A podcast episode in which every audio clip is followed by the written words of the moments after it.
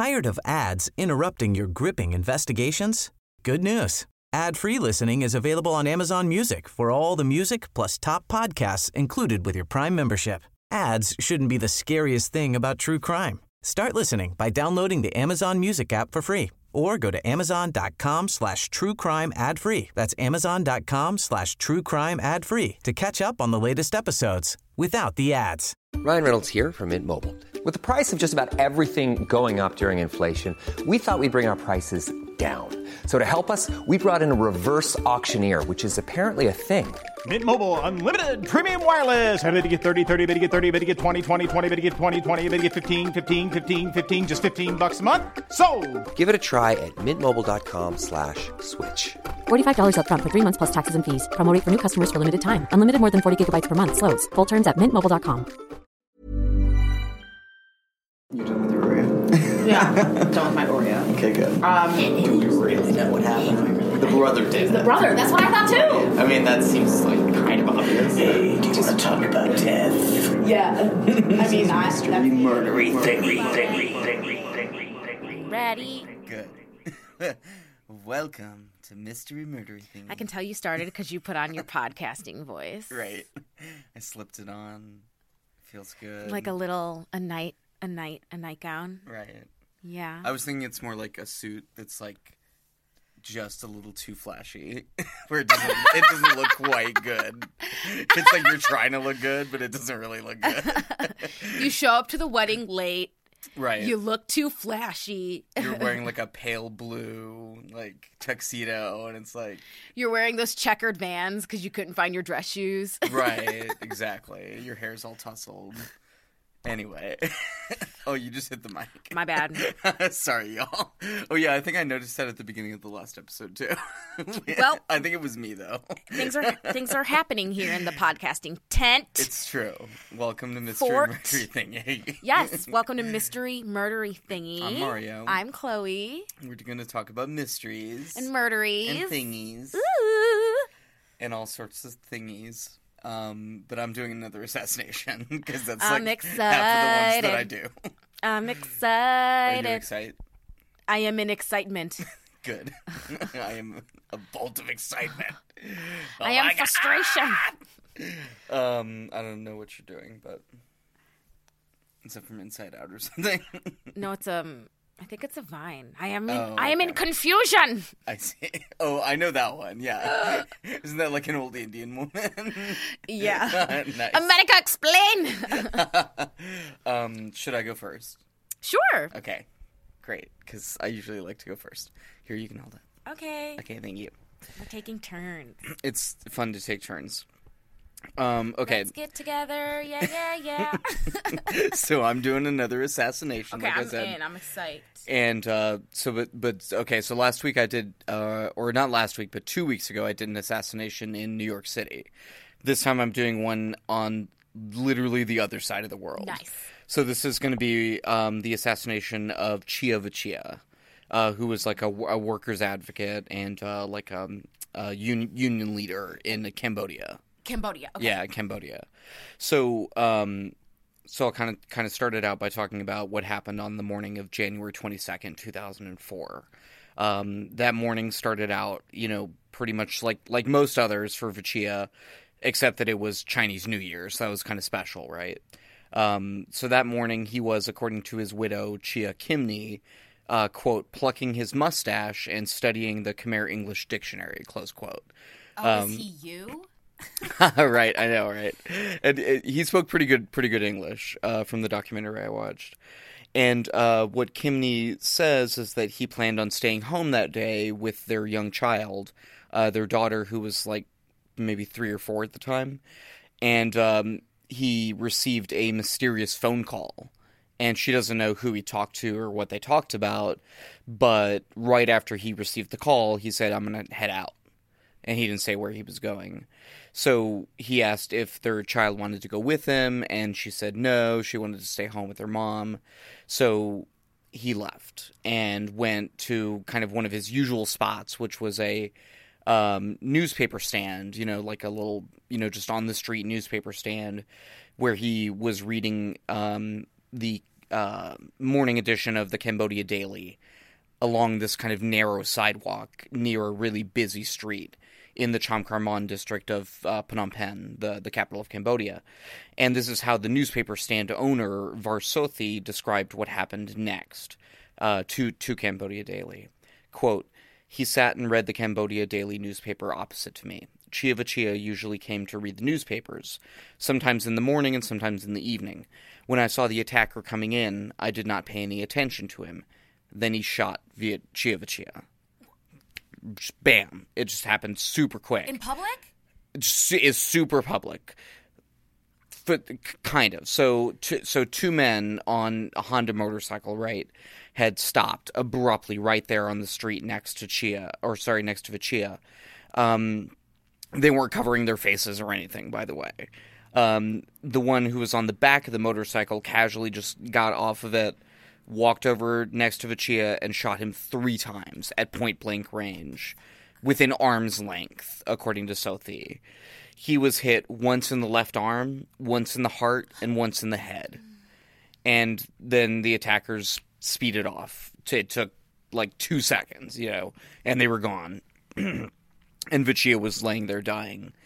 And um, you know, it it's it it's obviously extremely tragic, right? And, and but it's not something that was unexpected at this time in this context in in like Cambodia, um, especially for a man like Vachia, who was very famous in Cambodia as you know a um, opponent of the government and um, you know of, of of the sort of the bosses and the, the the powerful people in Cambodia who were not giving the fair shake right in his mind to the workers that he represented and and who he was as well. Uh, he himself was a was a garment worker as well. And uh, he had no small number of really powerful enemies and he knew this. Everyone knew this. And everyone also knew that he was prone to going to this particular newsstand in the mornings or the mm, evenings Routine. yeah. So Vachia, like many other, so many other, you know, fearless advocates that we've we've talked about before. Mean, there's like too many to even like start naming them. But he's just like one of these people, right, who knew that they were in harm's way, acknowledged this, right, but kept on fighting. Like literally in those terms. Like I was telling you when when I watched the documentary, he was literally like, you know, I know I'm in danger, but I can't stop you know, if if I stop, who's going to fight for these people? They'll have nobody. So I can't. To I think he said something like for me to stop would be like dying. So he knew that he would probably be killed someday, but to him not fighting for the workers and the people he cared about was literally like dying. It was just as important as physically dying to him. Wow. So it, it's it's interesting. He that's kind of I, th- I think that's kind of how he put it. So it's it's an interesting kind of philosophy. I mean, it's very extreme, right? But he he, he was very extreme when it came to like his advocacy, right? Yeah. He he was uh um had very few limits in that respect. So so just kind of so to lay that groundwork, right?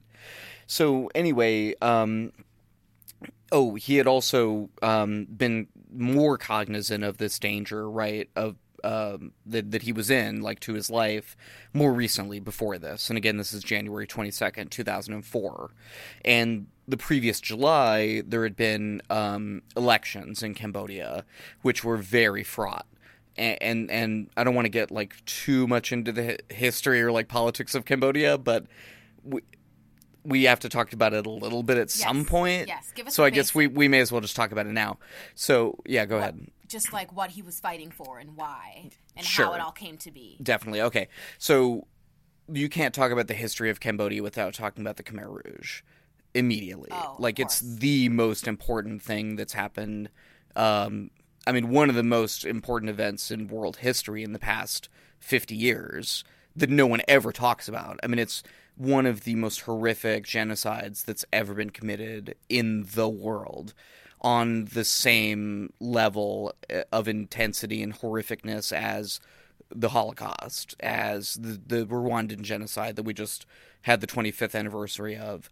Um, it it is truly, uh, I believe, and and and I'm sorry if I get this incorrect, but I believe the figure is that 25 percent of the population of the country was killed in this 15 year period or whatever it was.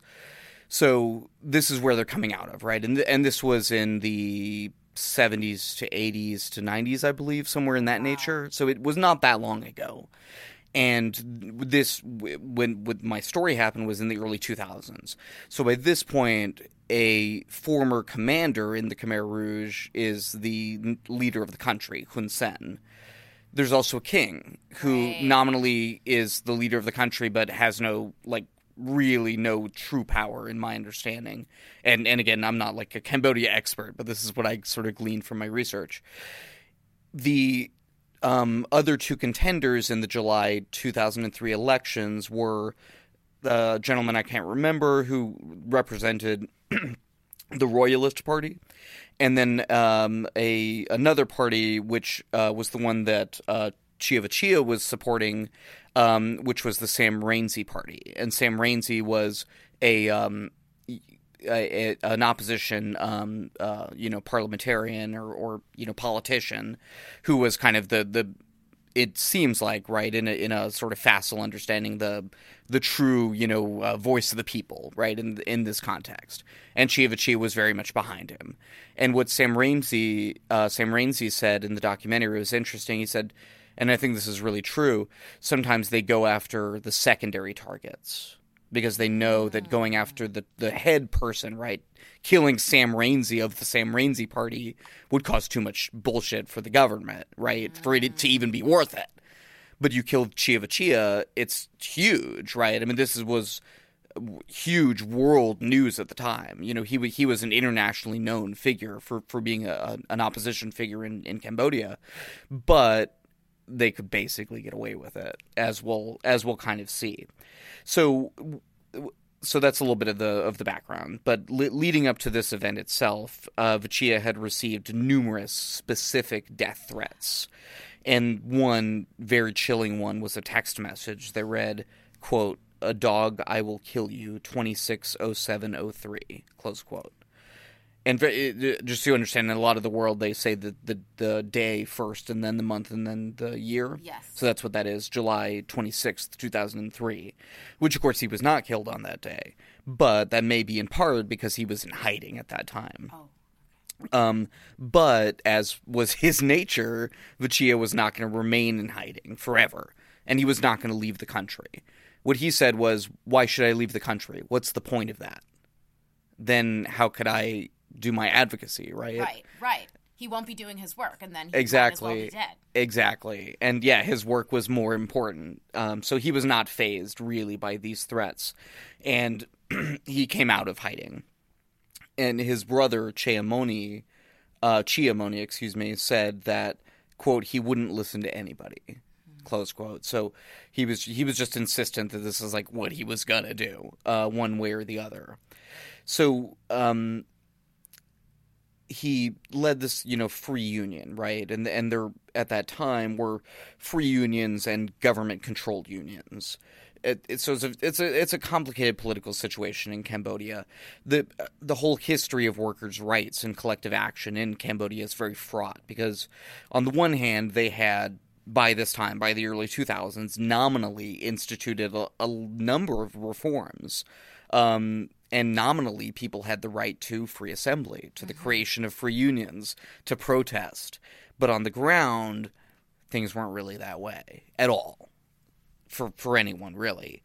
And um, the government uh, basically did not hold to their word or to the rule of law in, in any of these instances where they had signed on to treaties or passed laws or even in the Constitution of Cambodia itself. So in the law books, we have freedom of this, that, and the other thing, but the government wasn't really. Exactly. It wasn't really like that. Kind of like when after Brown versus Education, it didn't really, you mm-hmm. know, happen. Yeah, because people act with impunity. You know, Right. it, it, at some point, if the person on the ground doesn't agree with what the law says, they're just not going to do it. You know, and especially if the leader of the country doesn't agree with it either. You know, at least in the case of Brown versus Board of Education, there was uh, a president who was willing to send the National Guard to enforce the law. You know, if the president hadn't been willing to do that, then the segregationist South never would have done it. Now, of course, we could get into a whole thing about how segregation in America has not ended, nor has it gotten better. But mean, that's a whole at- different topic. Look at Chicago. Yeah, literally. Look at look at maps of. Anyway, well, we don't need to get into that whole other thing. So, um, Vichea was one of these central people, right, fighting for the authorities to match the promises that they had made on paper in those various, you know, laws, treaties, constitution.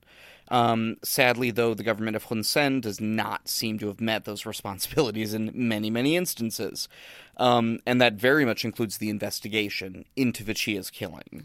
So, although the police responded quite quickly and and with um, overwhelming force i right after the slaying, right when uh, um, um, what what's her name? I I forget now. The um, the shop owner called the the ambulance right away, right, and the police came and but the crime scene was not cordoned off. So many journalists and other members of this huge crowd that was pressing in, you know, tainted any evidence that they could have gotten from this the crime scene. I feel like this is a classic. I know, right? It's always the crime scene that's time. never quarantined with assassinations. They do this investigation, and the number one thing that never happens that they don't secure the crime Mm-hmm. scene. and sometimes it's incompetence and sometimes as probably more so here it's intentional incompetence right and the police also moved his body after about five minutes without um, really doing any sort of you know forensic examination at on on site uh, in situ one might say um, so oh, oh uh, Sothi was the name of the um, Shopkeeper. yeah. So, um, according to her, the investigators, led by Deputy Police Chief Heng Pov, produced a fake composite drawing, which she says bore no resemblance to the actual shooter, who, of course, she saw. She also says that the investigators told the press that she had given a description of the shooter, which was absolutely not true. Um, and in fact, she called the deputy police chief, Heng Pov, to tell him, Why did you tell the press that? That's not true. I never told you that. And he had to correct the record later and was like, it, Don't write about this. If you write about the shopkeeper, you're going to hurt Chea Vichea's, you know, the investigation. If it, so, he didn't really say it, but he was he was sort of walking it back, you know, without having to say it. So it's kind of it's kind of interesting. But she seems she seemed like a really uh, strong person. Like she was like, no, like I'm not going to let you just lie about what I said. That's that's my. It seemed like a matter of pride to her. So I, I got, which I totally agree with. I appreciated that. Um. So anyway, she um the the poli- uh there was a lot of pressure on the the police at this point, right, to find the killer. We see this a lot as well, right, all over the world, especially in America, where it's like, okay, when when are you going to find the killer? It's been a day, it's been two days, it's been a week, like, and it's not necessarily the worst thing because obviously, yes, the police should be held to account to run a proper investigation, but it can also create some bad incentives, right? Unnecessary haste. Yeah, exactly. And in a system like this, where the rule of law doesn't really apply, it's really, really bad, right? Because the police did find two men to arrest after 48 hours. Um, their names are uh, Born Samnang and uh, Sok Sam Oeun. And uh, this is, of course, despite the fact that um, Born Samnang had an alibi placing him at least 40 miles away from Phnom Penh in the sort of a little more rural town where his girlfriend lives. And he was placed there by like between a dozen and 20 witnesses, many of whom were willing to come forward and did so in open court. Um, and while Samnang had these witnesses, you know, willing to come forward to, to, to testify and verify to his alibi, Sok Sam Oeun was not so lucky. He had an alibi that he, he was at a party in Phnom Penh uh, to ce- celebrate Chinese New Year, because again, it was Chinese New Year. And um, the witnesses, though, were unwilling to come forward um, because of the danger. You know, the, the some of the witnesses who came forward on behalf of um, uh, Born Samnang uh, had to leave the country because they were arrested. The the police were harassing them, um, they were in danger just because they were a witness to an alibi. Wow. Which is pretty insane. It's pretty fucked up, right? I didn't expect that. Yeah, it, but it's the the system there just seems like so deeply corrupted, you know, that it um it's it's very insecure. You know, if you if the police have a reason to make trouble for you, then it's it just gets very very hairy very very quickly. So there was no real evidence, right, linking them to the crimes. Um, but yet they were convicted. They were convicted, and their conviction was upheld on numerous appeals. Any exculpatory witnesses or evidence were discouraged, or worse. Um, they were held in pretrial detention for more than a year, despite the fact that there's a nominal restriction of six months for pretrial detention in the Cambodian constitution, I believe.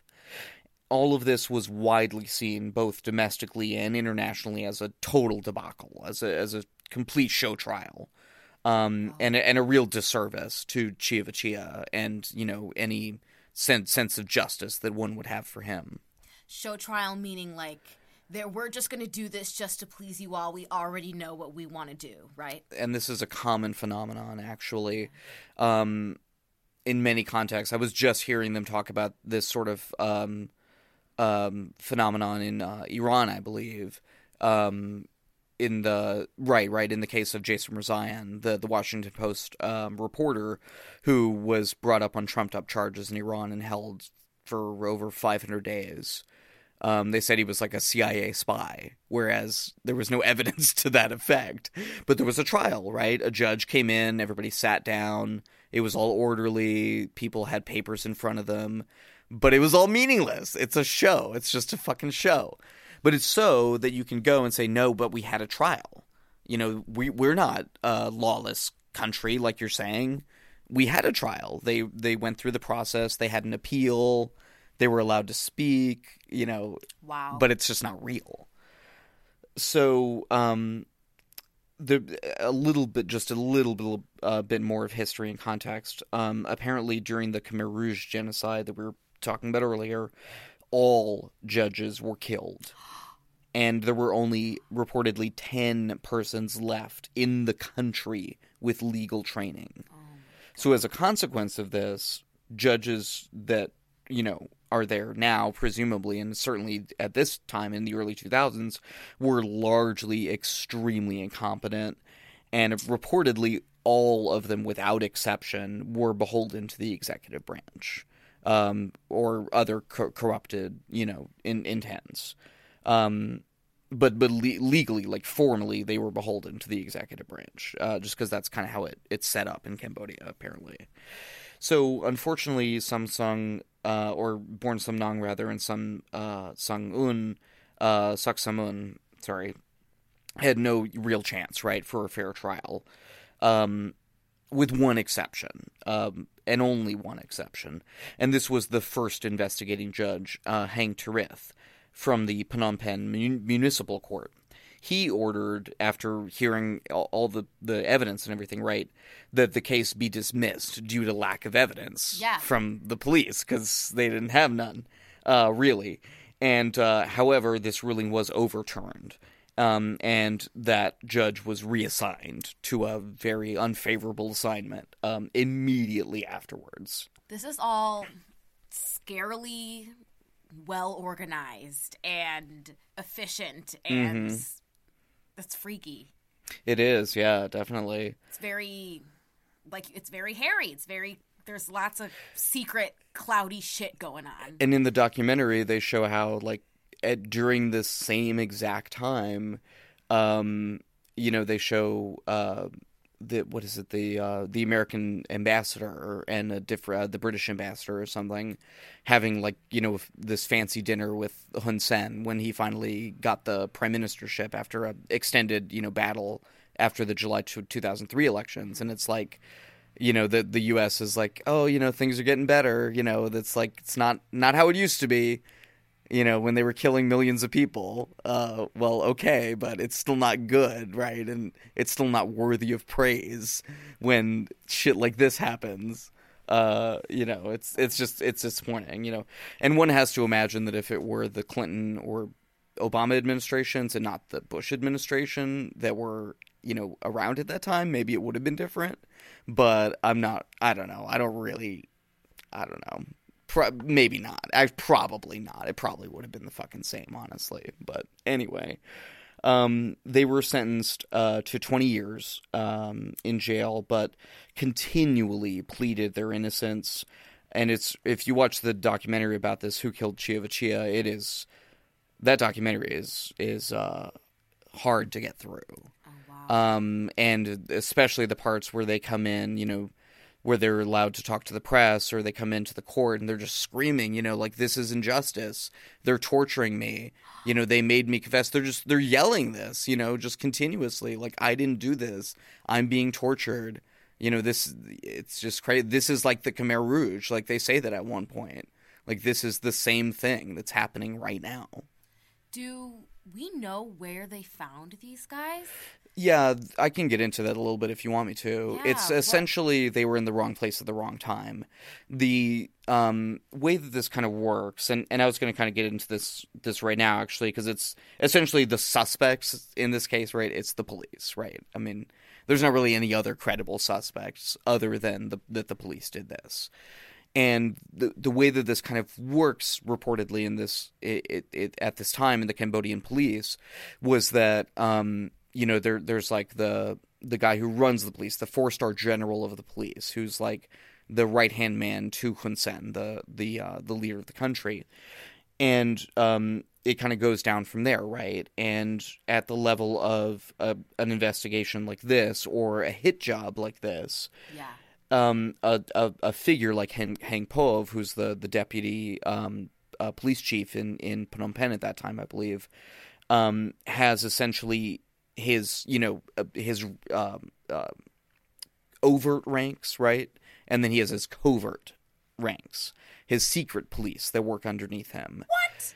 Whom he pays directly, right, from a, a, you know probably corruption that he's getting his money from That's a thing. and it's all off the books. And apparently, this in Cambodia was very much a thing. All of the the commanders and and higher ranking people had secret police working under them. so do you think we'll ever get any names of No? I mean not unless there were maybe some big shift in the government, and then you know they found records and decided to release them. But it's it's I think very very unlikely. wow, we'll never know. we'll probably never really know. Um, so that the shop owner, the sole eyewitness to the crime, of course, says also that um, a plainclothes policeman w- was standing near the scene of the crime as it was happening, although there weren't uh, really any other people around, and was heard to say on a cell phone that quote "This work is done." Close quote. So I mean, it doesn't get quite, you know, it, it doesn't really get more uh, um, open and shut than that. You That know, is some shady, in a sense, right? shady. Allegedly, work. allegedly.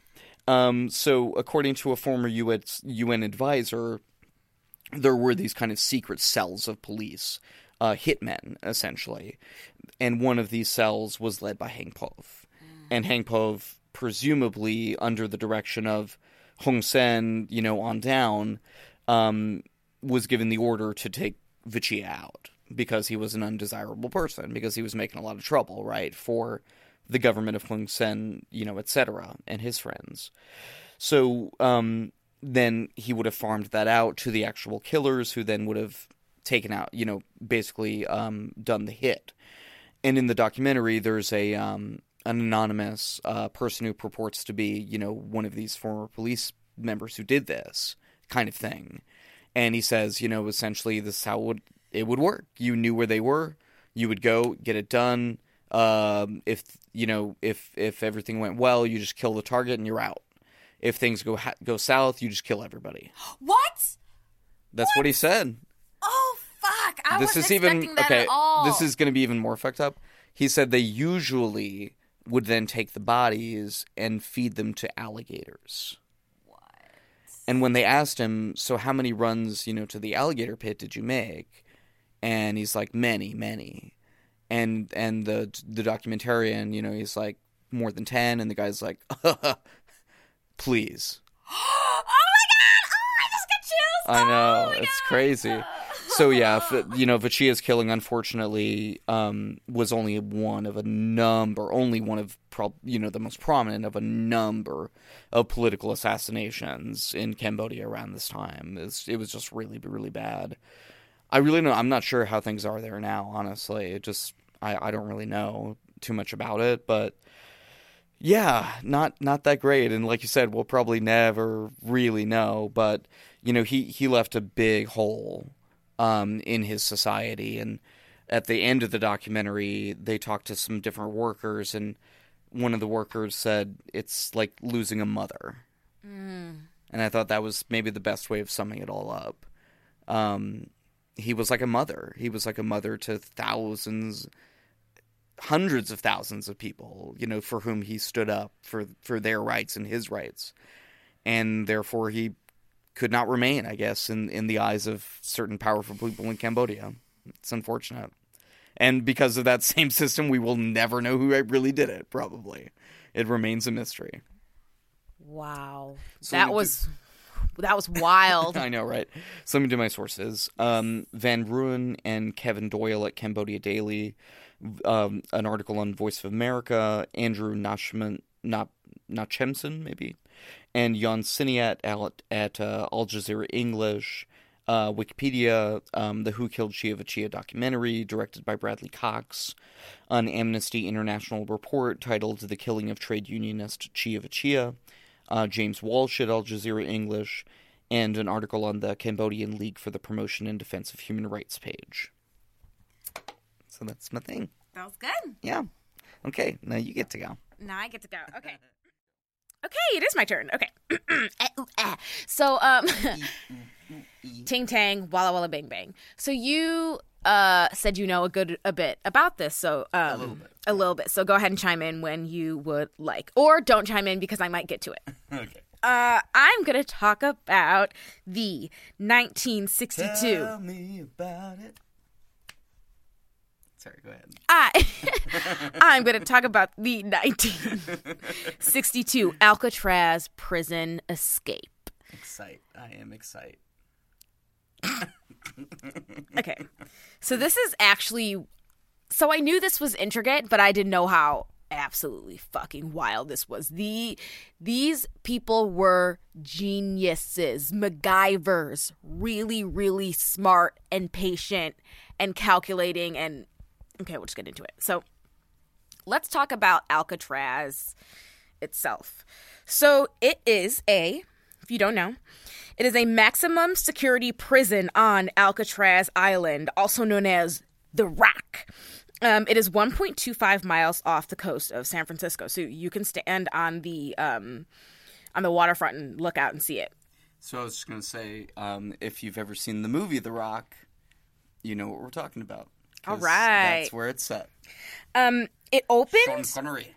I think I think it was a fort in the Civil War. I believe so. Yeah. and then familiar. it opened as a prison um august 11th 1934 so on wikipedia it said the capacity was 300 312 but it actually held around 1500 of the baddest of the bad all right? These people were trouble makers the inmates here were repeat offenders and always causing problems at other federal prisons. So if you were too much for like some other place they were like all right get your ass out of here. You're going to alcatraz.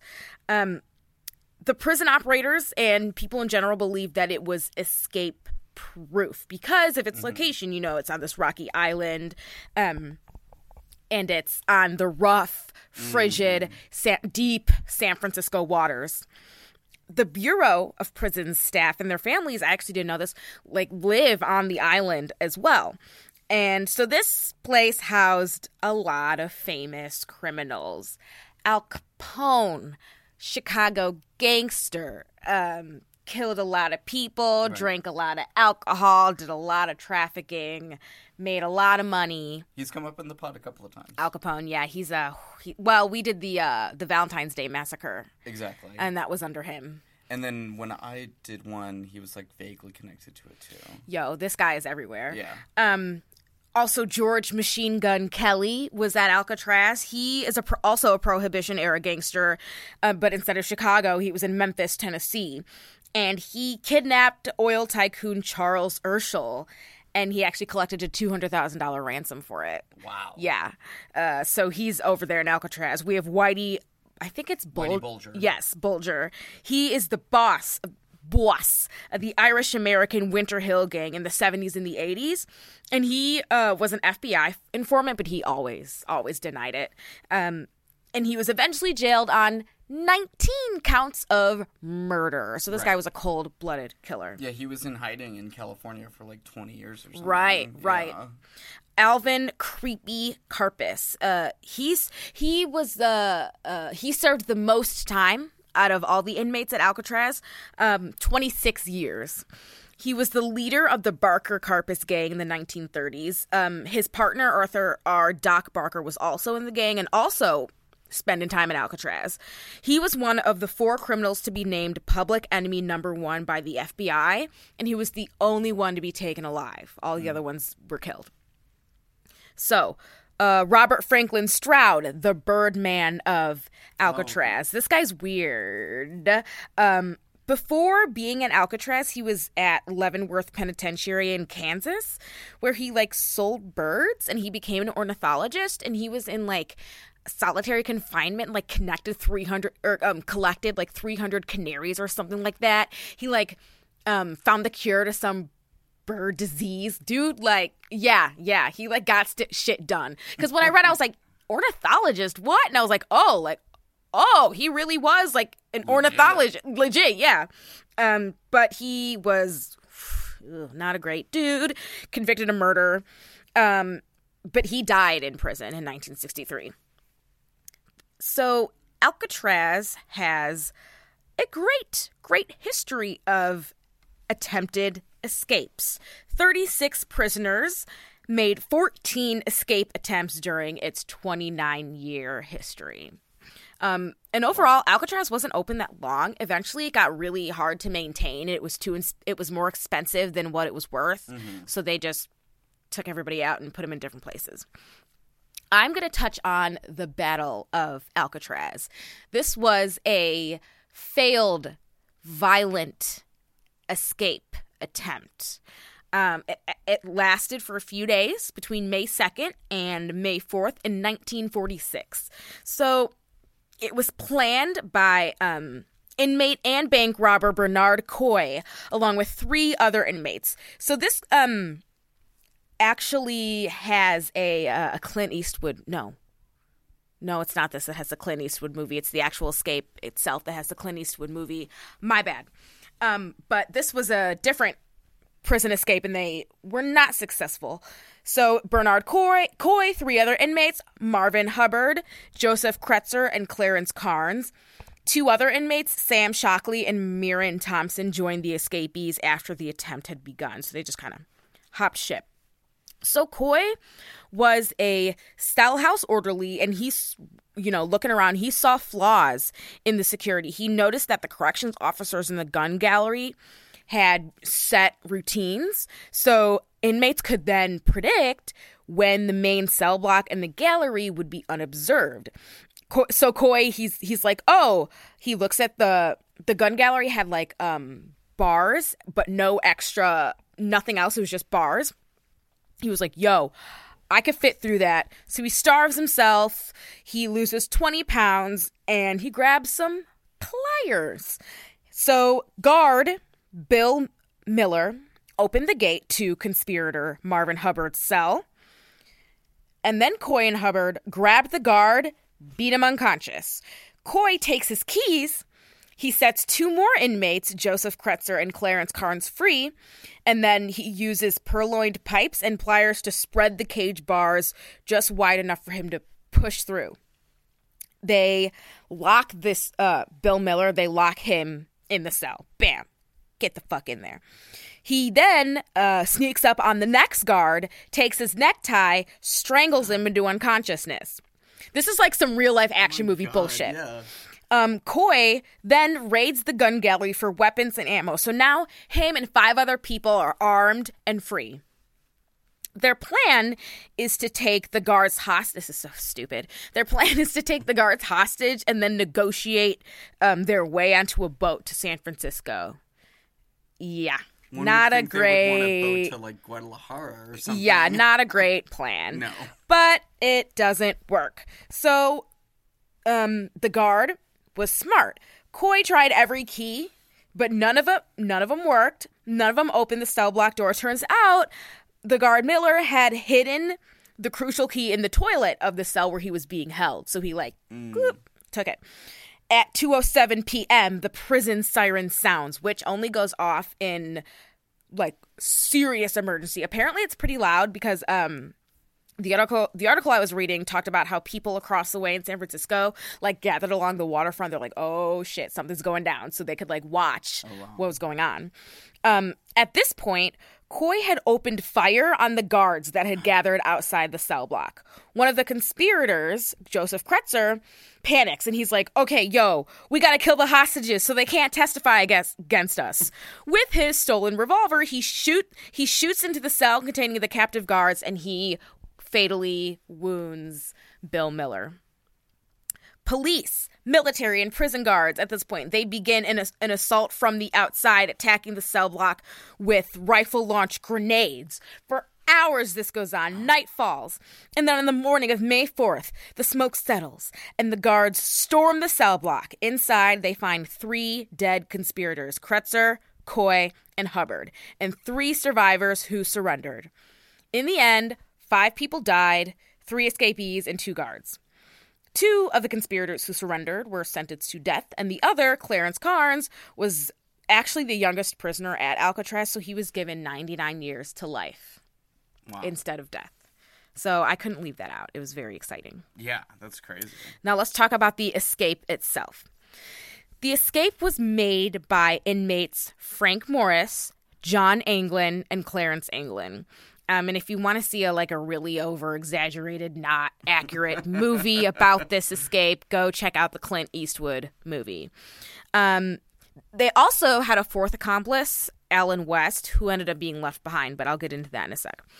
So Frank, let's get talk about the inmates a little bit. Frank Lee Morris grew up in Washington D.C. He spent most of his childhood in and out of foster homes. His parents abandoned him. He was convicted of his first crime at age 13. Spent most of his early teen years in jail, uh, serving lunch to prisoners. He so um actually all of these uh inmates, Frank, John, Clarence, they all escaped from previous uh, uh, prisons. So he escaped from Louisiana State Penitentiary. Penitentiary, where he was serving 10 years for bank robbery, and he wasn't captured until a year later. Wow. Um, and then he was sent to Alcatraz on a number of charges this time armed robbery, narcotics, breaking, and entering, burglary. Uh, he was actually caught in in burglary, so that's why he was caught. So he was extremely intelligent, had an IQ of 133, and in the top two percent of intelligence amongst those at Alcatraz. So the brothers, John and Clarence Anglin, um, they were born into a family of 13 children in Donalsonville, Georgia. Uh, so they were inseparable as kids. They were skilled swimmers, note, and often swam in Lake Michigan during the winter for shits and giggles. Uh, they worked as Sounds terrible.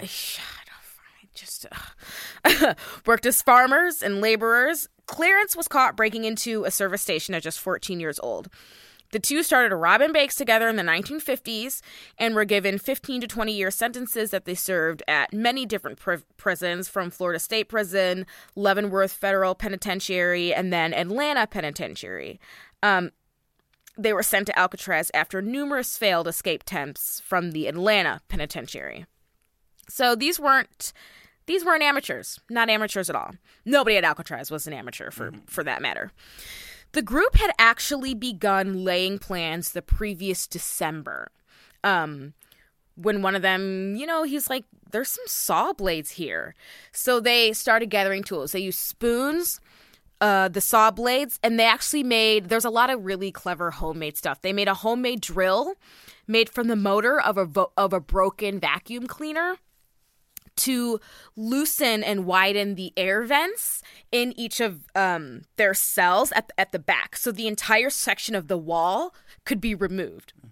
Um, so once they had that done, they hid so like when like guards would come by, they hid the holes with you know with whatever they could, a suitcase, piece of cardboard, whatever. They covered the noise of their work by Frank Morris's accordion playing, which I thought was clever. That's pretty good. Um, behind this behind the this wall was a common unguarded utility utility corridor. They made their way down this corridor and climbed to the roof of their cell block inside the building, where they set up a secret base, a, like a little workshop.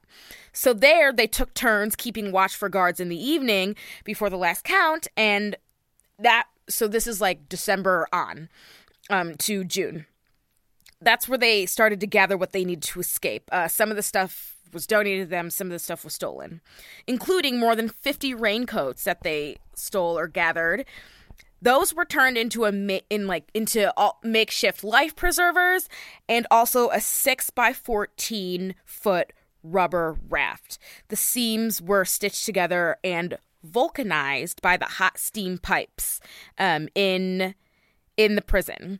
So they also built wooden paddles and converted a musical instrument into a tool to inflate the raft. So this is some Wow. real life shit. if um, you're saying MacGyver type shit. Yeah, yeah. At the same time, they were looking for a way out of the building. So the ceiling was a good 30 feet high, but they you they like used everything they had to their advantage. They used a network of pipes and they climbed up those, eventually pried open the ventilator at the top of the shaft and they kept that in place temporarily by fashioning like a fake bolt out of soap. Um so, on the night of June 11th, 1962, they crawled through their vents and into the corridor. They gathered their gear. They climbed up and out through the ventilation shaft and got to the roof. Alan West, however, he had used cement to like shore up the the crumbling concrete around his vent opening and it had hardened so um it like narrowed the hole um and fixed like the, the the grill in place. So by the time he was able to remove it and then re-widen the hole the others had left. Oh no. yeah so he like climbed back down and went to sleep. For real. Um so the three they are hauling their gear with them. They descended 50 feet to the ground by sliding down a, another pipe a kitchen vent pipe. Then they climbed two 12 foot barbed wire perimeter fences there was actually a blind spot at the northeast shoreline where the guards and the the like watchtowers couldn't see. It was near the power plant. So that's where they inflated their rafts. At some time after 10 p.m this is what the investigators estimate they boarded the raft they launched it and departed toward their objective angel island two miles to the north. On the morning of june 12th the inmates were found missing after an early morning bed check. So they're long gone in their beds were cleverly built dummy heads made from a mixture of soap, toothpaste, concrete dust, and toilet paper. And they topped it with real human hair that they got from the prison barbershop. And they used flesh colored paint from the like the mechanic shop.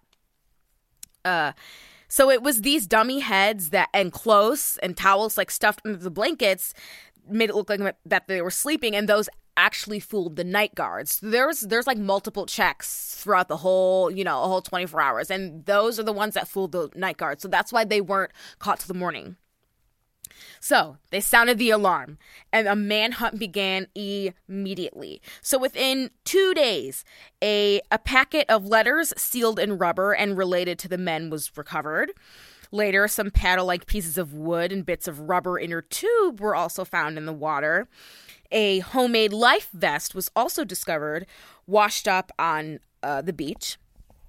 But, you know, they had all these extensive searches and they didn't find any other items an extensive air, sea, and land search involving multiple military and law enforcement agencies. Um, they did that over the next 10 days. Investigators were, you know, they were, they were pretty sure that the men had drowned, but they never found any bodies. Uh, the FBI did, however, say that it was theoretically possible that they could have made it to Angel Island, but the frigid waters and the choppy waves made it almost impossible. The FBI closed the case in 1979, and none of the inmates were ever heard from again. Pretty crazy. Or were they? Or were they? In 2013, a handwritten letter was sent to the San Francisco Police Department's Ri- Richmond station. The letter claimed to be from escapee John Anglin. Quote, My name is John Anglin. I escaped from Alcatraz in June 1962. Yes, we, we all made it that night, but barely. The letter went on to explain that Frank Morris had lived into the 2005 and that Clarence Anglin had died of natural causes in 2008. Um, there was a reason that suppo- allegedly this guy was writing. The letter said that he was 83 years old, in bad shape, and he wanted to cut a deal with the police. Quote, I have cancer. If you announce on TV that I will be promised to first go to jail for no more than a year and get medical attention, I will write back to you to let you know exactly where I am. This is no joke. After an investigation, they actually had like an they kept it for about 5 years and they didn't really release to the public until January of 2018. So they sent it to the lab, examined it for fingerprints, DNA, analyzed the handwriting, but the results were inconclusive. Um, yeah, it, it could have been a prank. It could have been real. I don't know. It doesn't seem real. We'll never, we'll never know. Um, but the thing is that no one, at least this is what I read, that no one else has ever claimed to be them. This is the first time that something like that has happened. So that's kind of interesting. Yeah. Um, but the fates of the three inmates from Alcatraz still remains a mystery. A mystery. Yay! Yay, mystery. and that's what we're all about. Oh my god! Uh, what a crazy! I want to watch the movie though. oh, yeah. What, what were your sources? Oh, sources. A lot of Wikipedia, Wikipedia Alcatraz penitentiary page, Wikipedia June 1962 Alcatraz prison escape page, independent UK article by Adam Lusher, History.com article by Natasha Frost. And I got a lot from the official FBI government page on the Alcatraz escape. So they had a lot of good like in- investigation stuff on there. And Alan West, um, the guy who didn't make it was the one who was like, "All right, I'll tell you everything. Here's what we did. Here's the plan." Yeah, so lots of patience, six, seven months of planning, and they did it. Maybe, Maybe. maybe we'll never know. Could be. Uh, good story, yeah. so thanks for listening, you guys. Thanks for listening. Uh, sorry, th- this one's like coming out later Wednesday. But it's Um, Wednesday. But it is still Wednesday, know, so I'm- technically we're I'm, still gra- on I'm time. graduating in two weeks. Right, we got shit to do. I have a lot to do. but yeah, check us out on our Instagram and my Twitter. Instagram, Twitter. Please follow us on Twitter. Mario Text thirty and add murdery thingy. I believe is our handle. I never heard. One. I know, right? Um, You'll find it. You can visit our Patreon page, and uh, yeah, just all the stuff. So, Is it time for weird shit oh, in the news? I thought I don't have any. I do. oh, I thought you didn't have any either. Okay, you go. Well, I found it last minute. Oh, sorry, sorry. Weird shit in the news. Weird shit in the news. So this is from um, uh, jpost.com,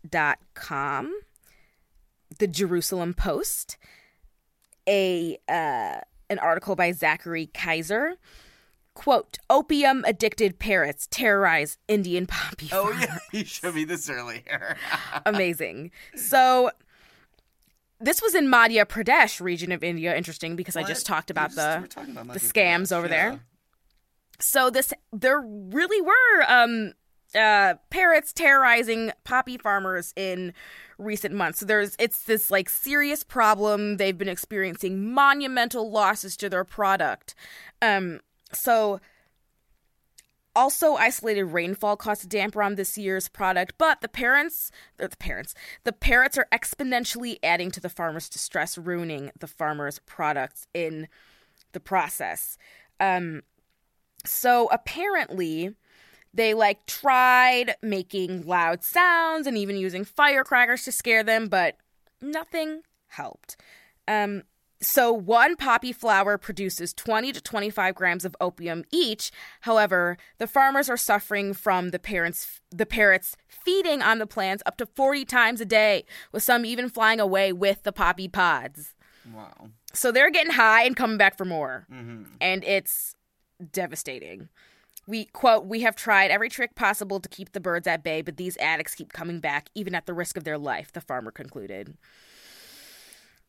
That'd be crazy. I don't know, birds could get high. Yeah, no, I, I think anim- animals uh, of all stripes, you know, not only humans, do uh, yeah, gain some some kind of you know altered uh, mental state. You know, I mean, we know like elephants do this with alcohol and and uh, like uh, naturally fermented, you know, berries and stuff. Uh, so yeah. Thanks for chiming in, Mozzie. Thanks, Mozzie. I don't know if you guys could hear. Me. I don't that. okay. He's pretty loud. Okay. Are we? Is that? Are we done? Are we done? I'm done. So. Yeah, I don't have any weird shit. I'm sorry. That's okay. Okay. I think the opium addicted parrots uh, did it for us. Yeah, that's good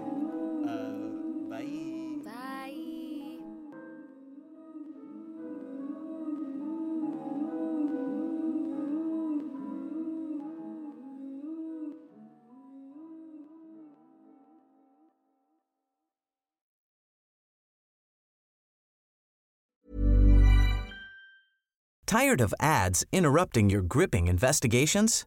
Good news. Ad-free listening is available on Amazon Music for all the music plus top podcasts included with your Prime membership. Ads shouldn't be the scariest thing about true crime. Start listening by downloading the Amazon Music app for free or go to amazon.com slash true crime ad free. That's amazon.com slash true crime ad free to catch up on the latest episodes without the ads.